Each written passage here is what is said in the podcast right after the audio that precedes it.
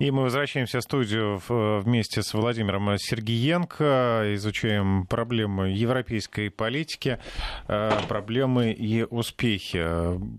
Скоро близятся выборы в Европарламент, и уже, конечно, происходит какая-то, э, какое-то подобие такой предвыборной кампании, э, но, как Владимир Сергеенко считает, это только жалкое подобие.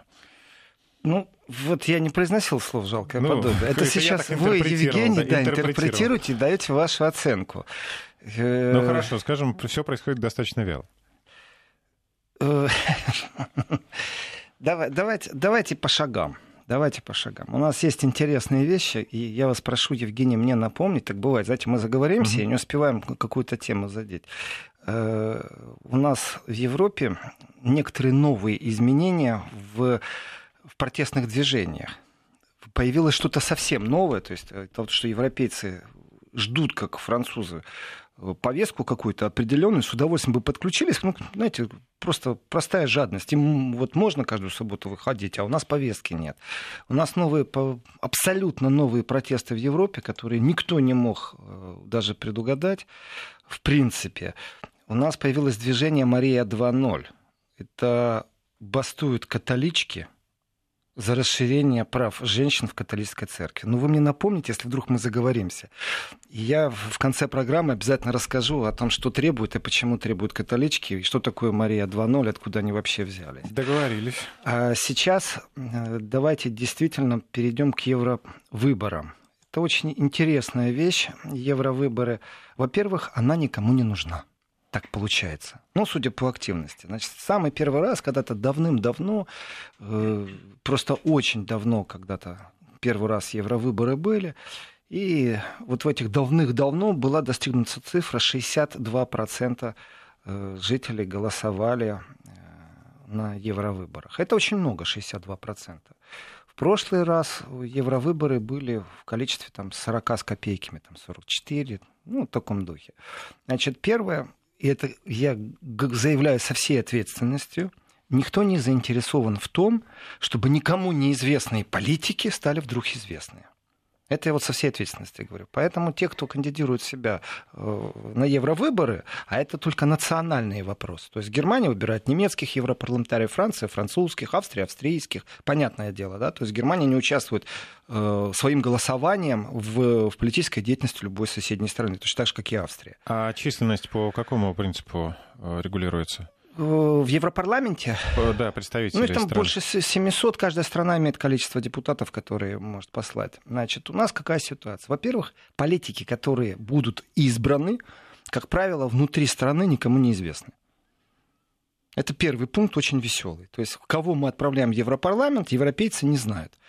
Поэтому есть шанс проскочить. Если вы активны э, в своей партии и вас уже номинировали на европарламентские выборы – то, в принципе, если ваша партия достаточно активная и сплоченная, есть же, знаете, такое, что там консерваторы постали единым строем и пошли. А демократы, да, и так все нас выберут, расслабились. Или наоборот. Ну, в зависимости от страны, атмосфера так везде, и в США, и в Великобритании. И в этом отношении вот зеленые, они сплоченные. Их мало, но они в тельняшках. Они идут и голосуют за своих. Э, и когда читаешь, что пишут на предвыборных плакатах люди, которых ты не знаешь, которые никак себя не заявили в национальной политике, внутри страны. То есть действительно никому неизвестные политики. И вот плакат никому неизвестный политик, например, пишет. Я сейчас непосредственно о зеленых и пользуюсь плакатом зеленых. Э, Европа это мирный проект. А дальше Европа, пожалуйста, э, модель экономии налогов. И здесь все плакаты, которые я за последнее время наблюдал, э, что-то непонятное. Ну, то есть общие слова, э, которые не идентифицируют политические партии э, как что-то суверенное. Европа, мир, ну, прекрасная модель. Любая партия может написать. Уменьшение налогов. Любая партия может написать. Вот зеленые чем отличаются? Ну, четко понятно, что и я не просто сейчас так зеленых задел, э, потому что есть косвенная информация, подтверждающая определенные вещи, о которых много говорят, но статистически подтверждений нет. То есть это кулуарная информация, из анонимных источников, и как европейский журналист я заявляю, что у меня есть анонимный источник, я имею право говорить об этом, источник не называя. При том, что источник это депутат Бундестага. Э, почему я должен это сделать? Потому что это не мое заявление, а его заявление. И с точки зрения права, если вдруг на меня зеленые подадут в суд, то я могу всегда сказать, так, у меня есть источник, и он в суде подтвердит, что я его цитировал. А при этом суд не откроет моего источника. Вот это замечательная вещь, поэтому я прежде чем говорить, говорю именно вот с такими оговорками, потому что ну, в последнее время специфика борьбы за свободу слова приобрела э, не право говорить, э, а право догнать и запретить говорить. Ну, чтобы Но там все прячется под фейками. какие-то инструменты, да, Ну, остаются, которым, да. да. Поэтому надо поступать э, на их поле по их правилам, скажем так. А в данном случае мы в нашем эфире, но так как наш эфир слушают в Германии в большом количестве, то, что я сейчас скажу, вот интрига, создаю Большой привет, напряжение. Ангеле Меркель. Э, не буду ей привет передавать по многим причинам. Можно зайти на сайт, написать, вообще же не вопрос. И даже знаю по дорогу, по которой она ездит постоянно, кстати, по этой дороге находится православный монастырь, который все еще строится, и которому помощь всегда нужна. Именно по дороге Меркель к себе на даче из Берлина. Э, так вот, зеленые очень активизировались, и их активизирование, вот их активность сейчас на европарламентских выборах, э, многие наблюдатели, в данном случае мой анонимный источник тоже, э, связывают ни с чем иным, как с кооперацией в будущем, запланированной с Китаем. Объясняю связь. Э, Зеленые традиционно, конечно же, выступают за некоторые моменты. То есть все, что связано, там, мир Европа, знаете, это такое. Ну, любую эту политическую жвачку на плакате написать может. Но у зеленых есть особенная фишка.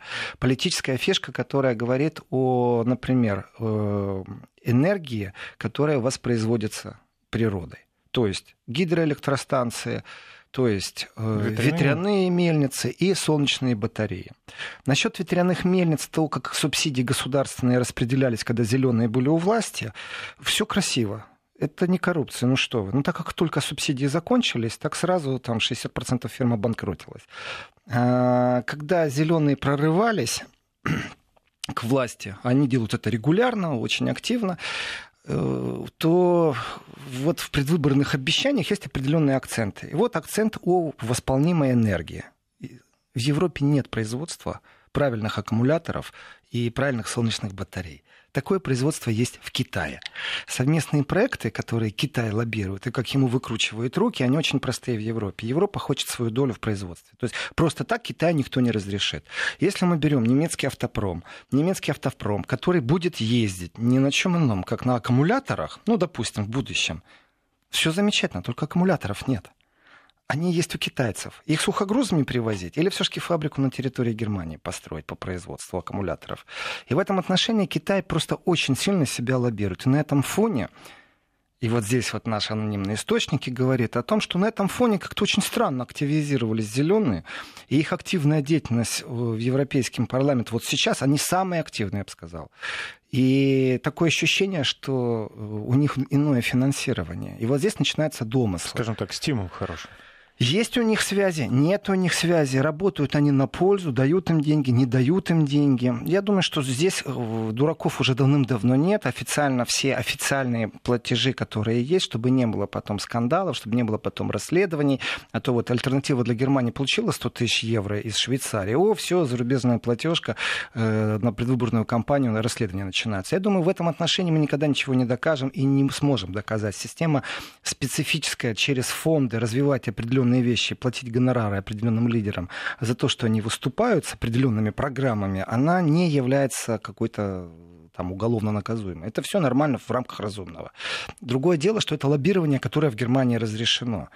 И лоббируя солнечную энергию и аккумуляторы, конечно, в том числе лоббируется немецкий автопром, который лет через 10 перейдет на аккумулятор, если до этого дойдет. Пока что все-таки бензин, дизель.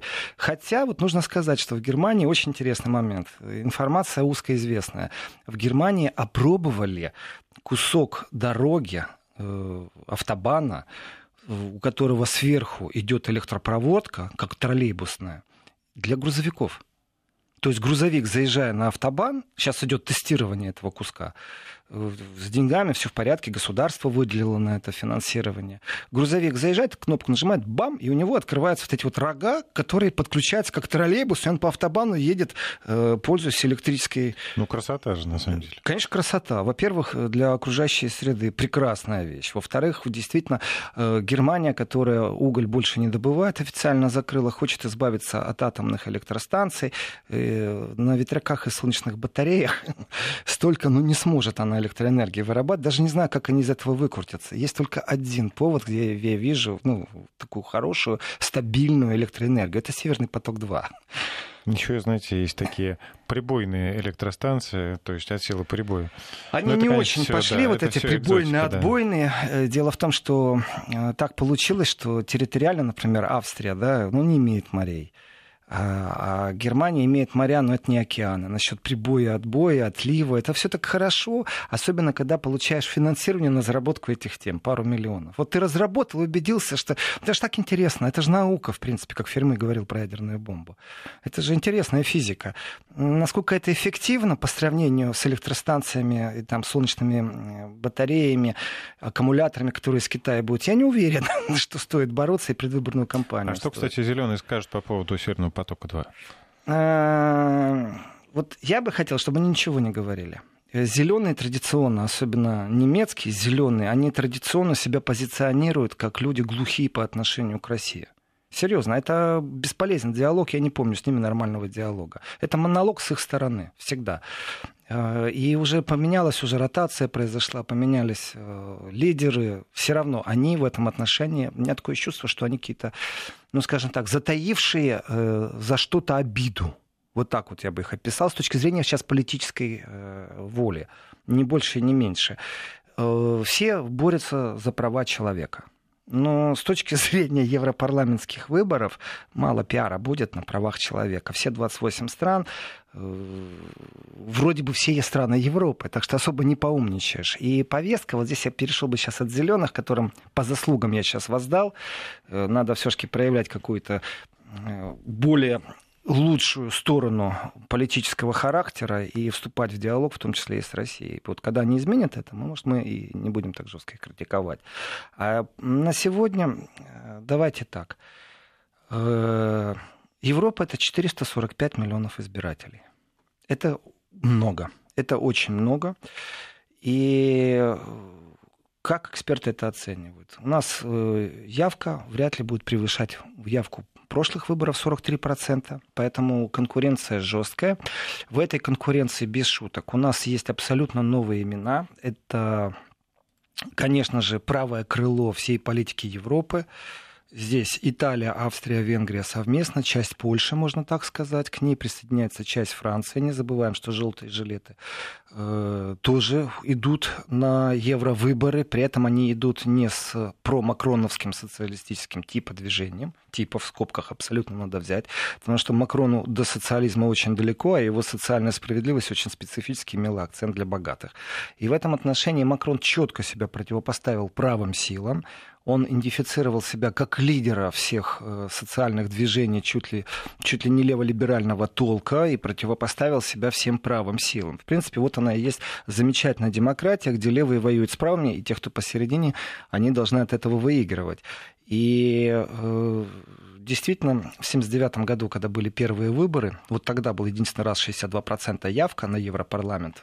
И с этого момента я скажу так, 79 год я не помню, я только об этом читал. А вот что касается прошлых выборов, я их хорошо помню. Люди понятия не имели, что у них существует э, вообще необходимость идти на избирательный участок и какие-то там крестики ставить, галочки, кого-то избирать. Соответственно, агитация, которая проходит, она я бы ее взял такой под, под один большой слоган «каждый сам за себя». Любая партия сами за себя. И правые силы или левые силы, они могут объединиться потом во фракциях в Европарламенте. Но сейчас они не объединены. То есть никакой помощи от австрийских левых, голландским левым ну, не ожидай. Каждый вот национально должен у себя в стране разбираться со своими избирателями. Соответственно, у нас есть э, люди, которые уже анонсировали и все сделали возможно, чтобы максимально, в том числе и я говорил неоднократно, и не только мы здесь на Вести ФМ, но еще и в других местах говорили, кто э, является, опять же, врагом Северного потока. Не устаю повторять, это Манфред Вебер, представитель, между прочим, Европейской национальной партии, самой большой фракции сегодня в Европарламенте, и он себя позиционирует как кандидата на пост главы Еврокомиссии. Он себя позиционирует, и его предвыборно уперлось в одно. Если я приду к власти, Северного потока-2 не будет.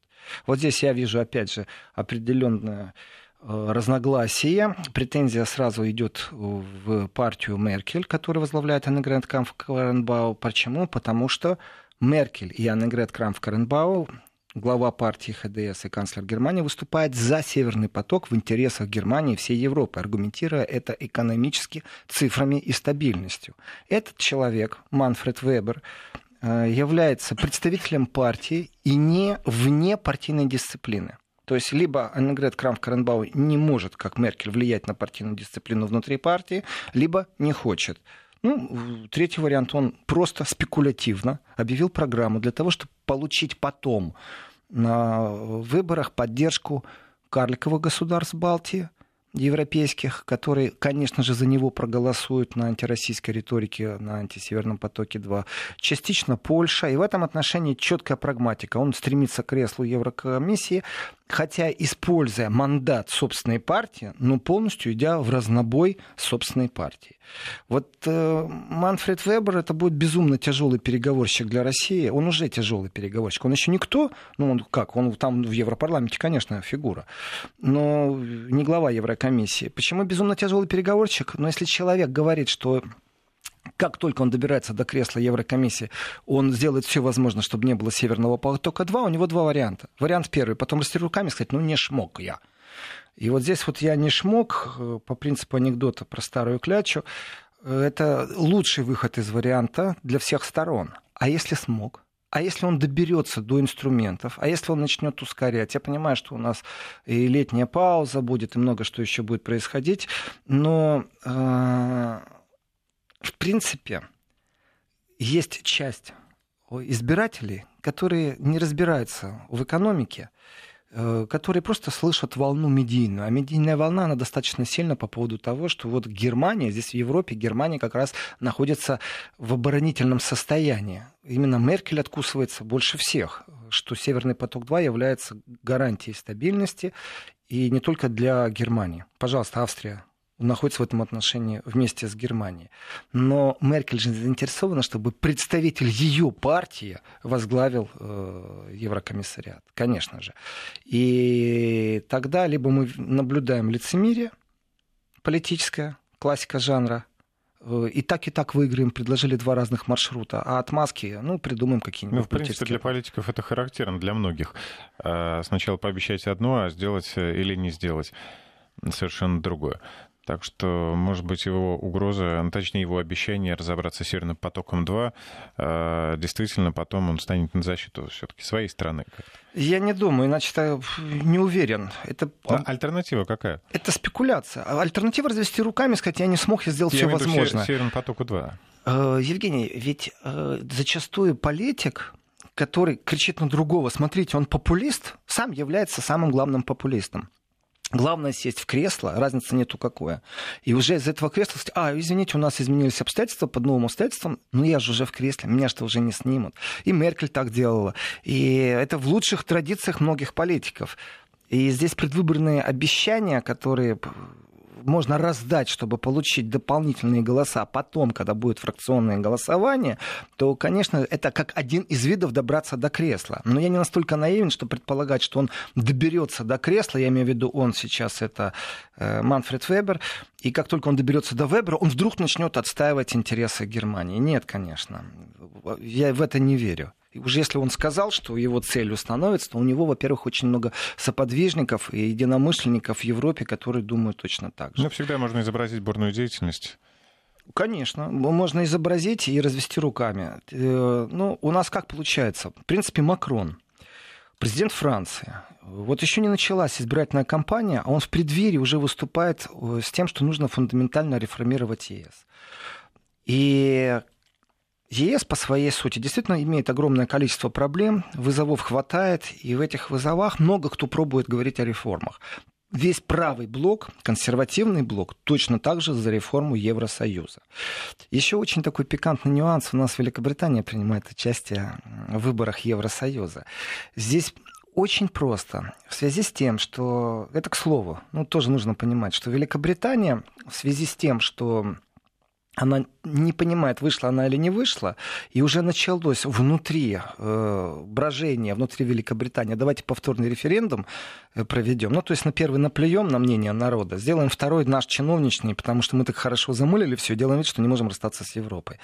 И в этом отношении э, очень талантливый переговорщик э, со стороны Великобритании премьер-министр Тереза Мэй, которая провалила практически все, увольняет министров, она может сейчас использовать европарламентские выборы как практически подготовку ко второму референдуму. Ведь если явка будет процентов 0,000, у великобританцев, то тогда все понятно, не интересует их Европа, они просто не пошли на выборы. То есть самая низкая явка должна быть там примерно 17, вот между 17 и 22 процентами. Это те фанаты Европы, которые еще и приверженцы определенных политических движений внутри Великобритании. Если еще ниже, вообще прелесть. Но представим себе другую вещь, что Великобритания даст хорошую явку. 60%. Шагом марш пойдут те, кто должен пойти, потому что в некоторых действительно местах существует э, не дисциплина, а культура поддержки собственной партии. Я бы так сказал, культура поддержки, это не дисциплина.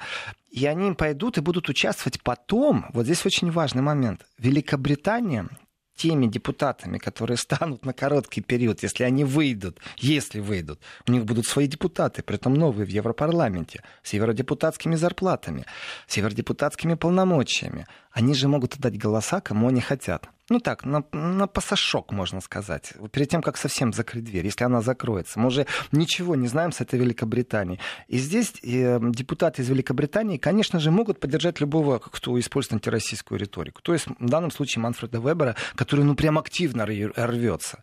Поэтому э, для тех, кто нас слушает в Германии, а только Германия может избрать э, Манфреда Вебера, никто другой. Это он потом во фракции в Европарламенте может стать э, кандидатом, и его могут избрать главой Еврокомиссии. Но чтобы стать евро евродепутатом, он должен в Германии получить голоса. Поэтому вот к тем, кто в Германии пойдет на выборы э, европарламентские, знаете, что от вашего голоса много зависит. В том смысле, что какое будущее у Европы с точки зрения взаимоотношений через Северный поток-2, вот он, пожалуйста, ваш выбор. Без рекламы, просто я призываю к выбору. Опять же, мало ли потом как будет. Лучше проголосовать, чем не проголосовать. И сделать выбор правильный. И сделать правильный выбор. Спасибо. Мы прерываемся ненадолго. Сейчас выпуск новостей, потом вернемся в студию. 12 часов и 33 минуты в Москве. В студии Евгений Яковлев и автор и ведущей программы «Еврозона», писатель и публицист Владимир Сергеенко. Ну что ж, снова, снова, снова мы к выборам в Европарламент. Итого нужно расставить точки над э, теми, кто пробует подойти к вопросу Европейского Союза с точки зрения критики. Э, в первую очередь, действительно, Макрон это сделал. Сделал он это в своих корыстных целях, потому что ему мало вертикали. Ему хочется все больше и больше иметь брюссельскую вертикаль. В этом отношении Лепен уже сделала свое заявление. И Лепен Здесь можно с ней только согласиться, здесь даже добавить ничего лишнего невозможно. Если э, партия Макрона проваливается на европарламентских выборах, в принципе, Макрон должен подать в отставку. У него ставка идет на Европу, на брюссельскую вертикаль, на усиление и закручивание гаек посредством разных структур и появление в том числе и новых структур в, Евро, в Европе. Это, давайте так, министр, ну так грубо можно назвать министр по бюджету новая структура, которая будет заниматься сбором налогов со всей Европы и именно из Брюсселя распределять эти налоги назад, выдавать. В этом отношении это практически э, такой новый орган, цензурный орган, непонятно кому подвластный с точки зрения того, как выбираются в Европарламент и кто там есть, то непонятно, под кем будет этот новый орган. Э, второе, что Макрон, кроме вот этих новых функций, предложил, усиления вертикали, это, конечно же, у него есть вектор, который вызывает огромное количество, между прочим, тоже споров. Это создание единой европейской армии со всеми выходящими.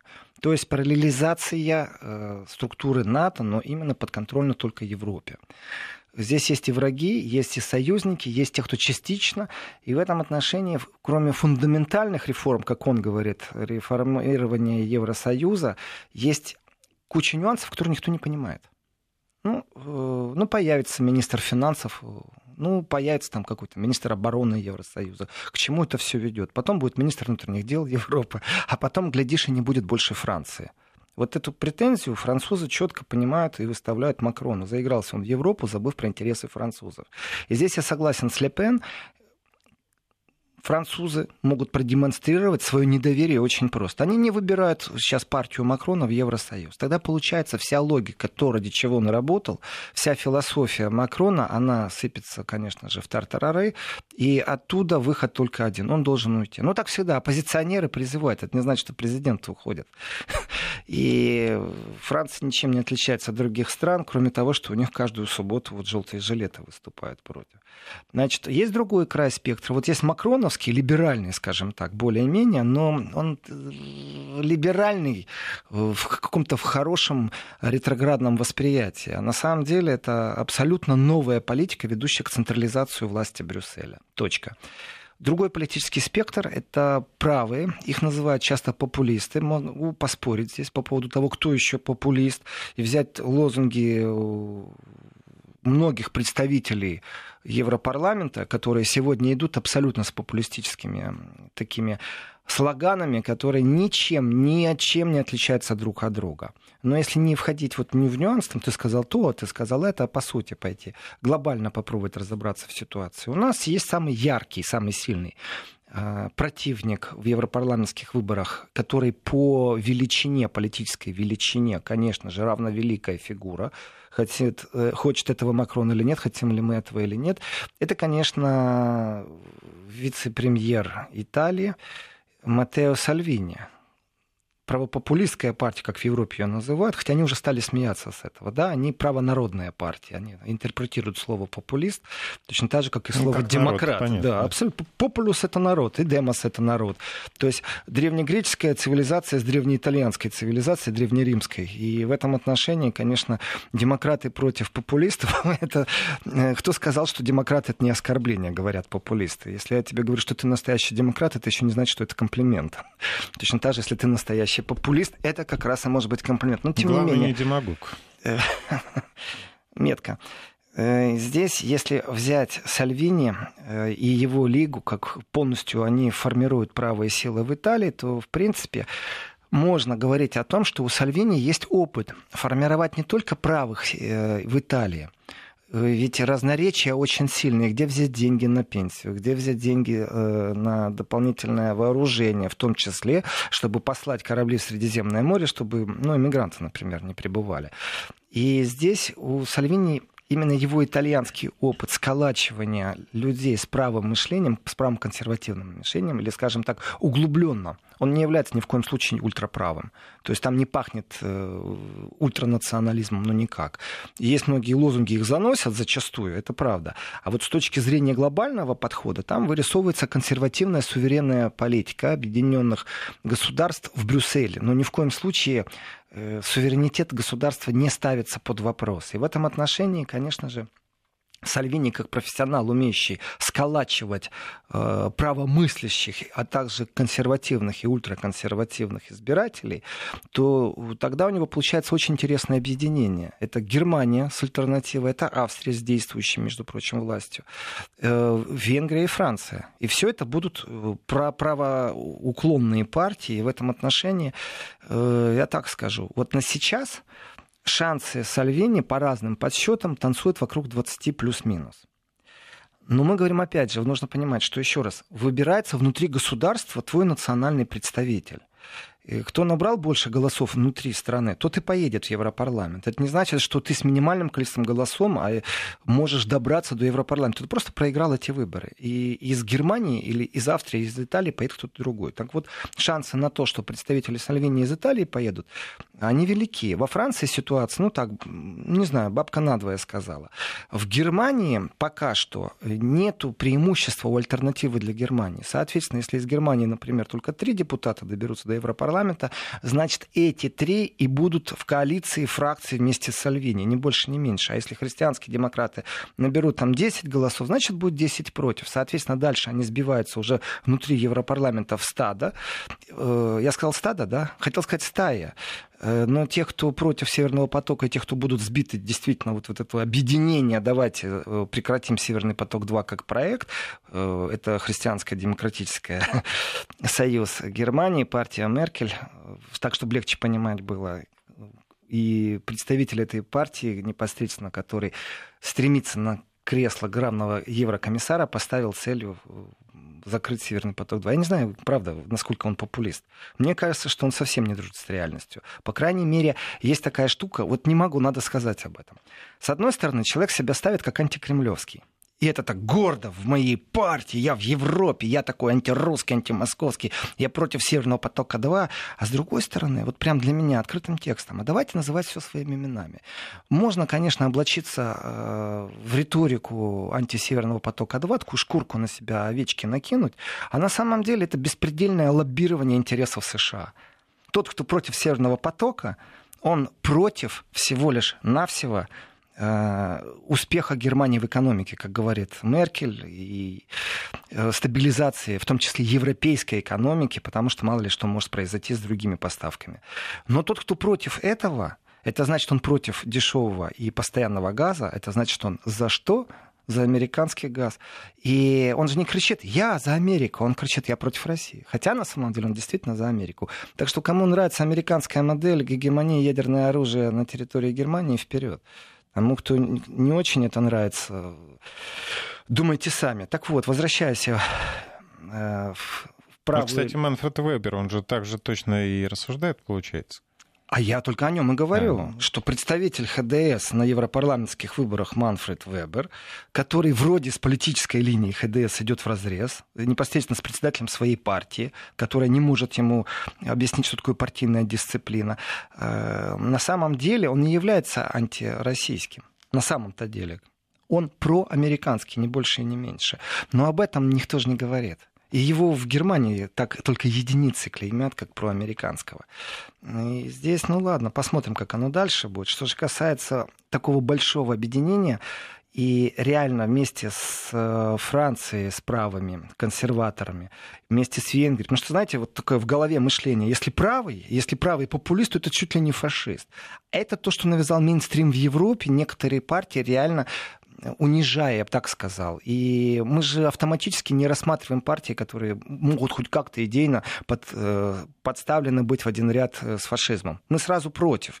Поэтому испачкать партию в фашизме – это милое дело, что и делают минстримовцы. То есть берут э, консерваторов и начинают вначале делать там правых популистов из них, потом из правопопулистов делают из них ультраправых, а потом уже и нацистов. Соответственно, нормальный человек не пойдет за нацистов голосовать. Это наша действительность действительность. И вот в этой действительности то, как мейнстрим работает, и то, как этот мейнстрим э, пробует использовать собственные влияния, конечно же, другим наука. Противостоять мейнстриму очень тяжело. Значит, у нас объединение Италии, Германии, Австрии, Венгрии и Франции, которое около 20%, это либо хорошая оппозиционная работа в Европарламенте, или же вообще могут прорваться. То есть это сегодняшние опросы. А завтра, когда будет уже ближе к телу, выяснится, что вдруг для всех оказалось сюрпризом, что Макрон проиграет свою либеральную, и Манфред проиграет, Вебер, который проиграет свое э, проамериканское и такое, знаете, заигрывание с либеральными ценностями, которые тоже в кавычки можно взять, популистско-либеральными ценностями европейцев. И тогда у нас произойдет прорыв консерваторов. А, прерываемся ненадолго. Вести ФМ.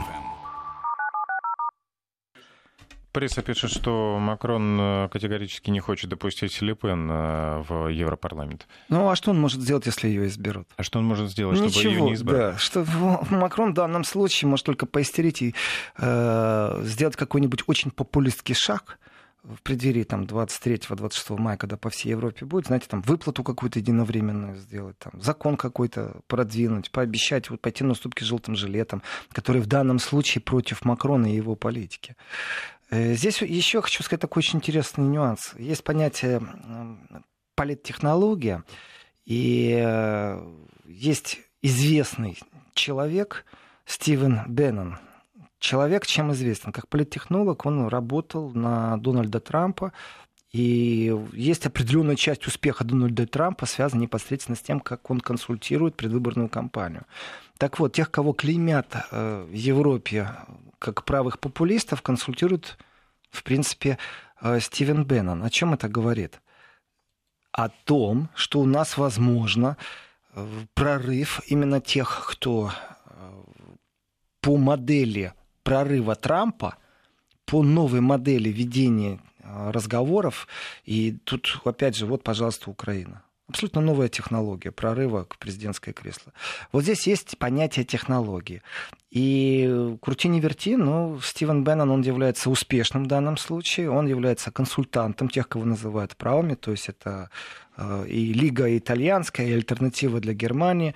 В том числе, я так скажу, туда же можно отнести и Ле Пен с национальным фронтом, туда же где-то там, хотя вроде бы в противовесе, а, и желтые жилеты теперь, то у нас выходит, что технологически происходит противостояние между победителями из США, ну, я только о технологии сейчас говорю, и вот этим вот замыленным, вялотекущим, в себе уверенным либеральным миром, который взял на себя право говорить, что такое хорошо, что такое плохо, и который очень многим надоел в Европе.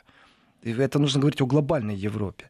И здесь в этом противостоянии по технологии, я так скажу, очень много идет не плакатно. Вот эти слабенькие плакаты, которые развесили по всей Европе, ну действительно, не знаешь ни одного политика. Вот ни одного, кто избирается. Но если взять интернет-движение и рассматривать только интернет-движение и то, как сейчас работают в социальных сетях, кто на кто на что акцентирует, то мы можем смело сказать, например, э, Австрия и Италия заинтересованы в совместной э, разработке многих э, законных проектов, законодательных проектов, которые будут против такой неконтролируемой иммиграции. Точка. Германия и Австрия соединены между собой мыслью о Северном потоке-2, и их эта мысль греет, я их понимаю. И частично у них есть совпадение с э, политикой по законодательной базе, вот со всем, что нужно сделать в Европе по мигрантам. Но это именно частичное противостояние, потому что тогда происходит расщепление. Частично нужно идти с альтернативой, частично нужно идти с ХДС в Европарламент. Не забываем еще о зеленых, которые по всей Европе активизировались просто максимально очень активны. Их мало, но они действительно дисциплинарно идут на выборы. Не забываем, пожалуйста, еще о таких вещах, опять ссылаясь на источник Бундестагена депутата, который попросил в день евровыборов прийти на выборные участки и проконтролировать, чтобы не было вбросов и фальсификаций. Даже об этом идет разговор, потому что активисты э, зеленые, они не только зеленые, там и Greenpeace их выберет, и еще много кто, который не имеет отношения к политической жизни, но имеет другие гражданские платформы в действии. И вот эти гражданские платформы, они очень очень активны. Гринписовцы, на самом деле, очень объединены. Э, у них своя философия, они могут против закона пойти, если это надо им. И там разный возрастной диапазон, да, от мала до велика. Абсолютно. И недооценивать их дружный коллектив, который четко придет, там четко 12% голосов принесет в любой стране. Э, почему? Да потому что нету ленивых, все идут на выборы. Так что кто на выборы не идет в Европе, они могут прийти на выборы как наблюдатели. Э, это не так трудно делается, себя зарегистрировать, прийти. В принципе, для того, чтобы не было каких-то эксцессов, то желательно заранее регистрироваться. Венгрия. Венгрия у нас мигранты. И вот здесь мы не забываем христианский союз. Христианский союз сил. Здесь как таковое изменение догм христианского права, которые произошли за последнее время в либеральной Европе, та, которая должна, даже те партии, которые стоят на страже христианских норм, такие как Христианский демократический союз, то те изменения, которые прошли, раз, вот у них действительно разные повестки дня. Я даже не знаю, какое имеет отношение там, э, Венгрия. Я сейчас беру глобально, понятно, Орбана с его партией, к тому, что канцлер Мергель с ее партией имеет. Это настолько разные взгляды на христианские догмы. И опять же, а что если попробовать через Европарламент отстаивать христианские ценности в Европе. Вот этот нюанс очень интересный. И Венгрия здесь имеет практически намного больше, чем с кем-либо другим, общего с итальянцами, с Лигой, с Альвини, с Австрией и, и с консерваторами альтернативы для Германии, но не с ХДСниками э, в Германии. Ну, до выборов в Европарламент еще почти две недели. Я думаю, что мы пока э, прервем дискуссию на эту тему. А, а ну, как она вы будет только освежать да, и освежать. Расскажите нам о новом движении протестном, как вы анонсировали. Кто такие э, члены движения «Мария 2.0»? Это очень интересная вещь. Э, в принципе, напрашивалась давно, но есть вещи, которые трогать ты не имеешь права. Темы табу. И вот здесь тема табу по поводу того, что в Германии давным-давно проблема с католиками, большая проблема. А тема табу, потому что религиозный вопрос? Да нет, потому что трогать нельзя. Ну, мол, у них все в порядке, что их атаковать, у них э, попробуй, сделай лучше. Ну, вот в таком духе. Э, тема табу в обществе говорят, но в самой католической среде, еще раз, в обществе говорили неоднократно о том, что католическая церковь а, получила... Альтернатива Германия очень много об этом говорила. Ведь э, если представитель твоей церкви, епископ, кардинал приезжает в другую страну и снимает с себя все принадлежности – а, то это как-то странно смотрится. То есть он крест себя снял. Эти критики были, и как чаще всего это альтернативы для Германии выступать. Есть судебные процессы, в которых рассматривается, имеет ли право э, в здании суда непосредственно за спиной у судей э, находиться изображение распятия. Такие суды тоже есть. То есть движение происходит, но это движение на самом деле является общегерманским. А вот Мария 2.0 это абсолютно новое. Но почему? Потому что внутри католической церкви была тема табу многие годы. И на Папу Римского, конечно, возлагались очень многие надежды, что он намного агрессивнее себя поведет с точки зрения правового поля по отношению к тем нарушениям, которые есть. Значит, официально звучит так. На глубокий кризис католической церкви, так объясняют организаторы, Мария 2.0 – это противостояние католичек. То есть э, это не общее противостояние в католической церкви, а женщины с католической церкви. Почему? Первое. Потому что постоянно происходили замалчивания случаев сексуального насилия. И вот теперь они выступают с протестами. Протесты вызывают что? Э, чтобы в рамках Института Римской католической церкви произошло расширение их прав. Первый момент. Э, потому что в Германии, которая, можно сказать так, расщеплена между католиками и протестантами, есть места, где действительно это видно по церквям. Церкви находятся в общем ведении, по очереди службы проводят. Но с точки зрения приверженности, э, женщины в католической, э, римско-католической более церкви, наоборот, они ну, не могут занимать посты определенные, uh-huh. там административно-хозяйственные, да, кстати, а вот э, проповеди, то есть сан церковный, этого нет, а у протестантов есть. Знаете, вот элементарнейшая вещь. И в Германии противостояние все-таки, оно всегда было, и протестанты сильно активно э, отстаивали свои права. Э, мы сейчас не в историческом контексте, а мы в реальном времени. А в реальном времени э, идея какова? Что католической церкви не надо ее бросать и переходить в другую церковь, а нужно в своей отстоять. Мария, э, кто не знает, есть такое радио Мария э, в Польше. Это ультракатолические э, правые взгляды, такие настоящие консерваторы, не стесняются вести такую войну, я бы сказал, в информационном пространстве за свои ценности. Они радикальны, а это Мария 2.0. Для меня есть определенная связь, и у них огромное количество онлайн-петиций, которые направлены в Рим, Франциску, Папе Римскому, они требуют возможность, во-первых, первое, занимать церковные должности наряду с мужчинами. Во-вторых, они требуют отмены целебата. Это обязательный обет безбрачия католических священников. Вот какой интересный момент. То есть женщины католической церкви требуют, чтобы мужчины-католики имели возможность э, вот, выйти из целебата. Тот глубокий кризис, который есть, конечно же, знаете, он присутствует, и год он присутствует. Просто первый раз это демонстрация. Они призывают не входить в храм и не молиться в храме.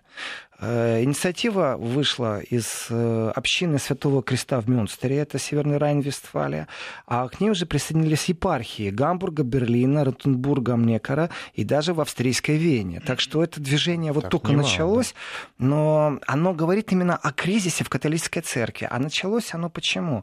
Потому что очередной раз во время исповеди э, произошел скандал, и австрийский священник очень агрессивно домогался немецкую монахиню, и в этом отношении скандал не смогли утаить, но то, как отреагировала католическая церковь, опять были недовольны. И тогда они сказали, вы не реагируете, мы начинаем общественно-правовое движение.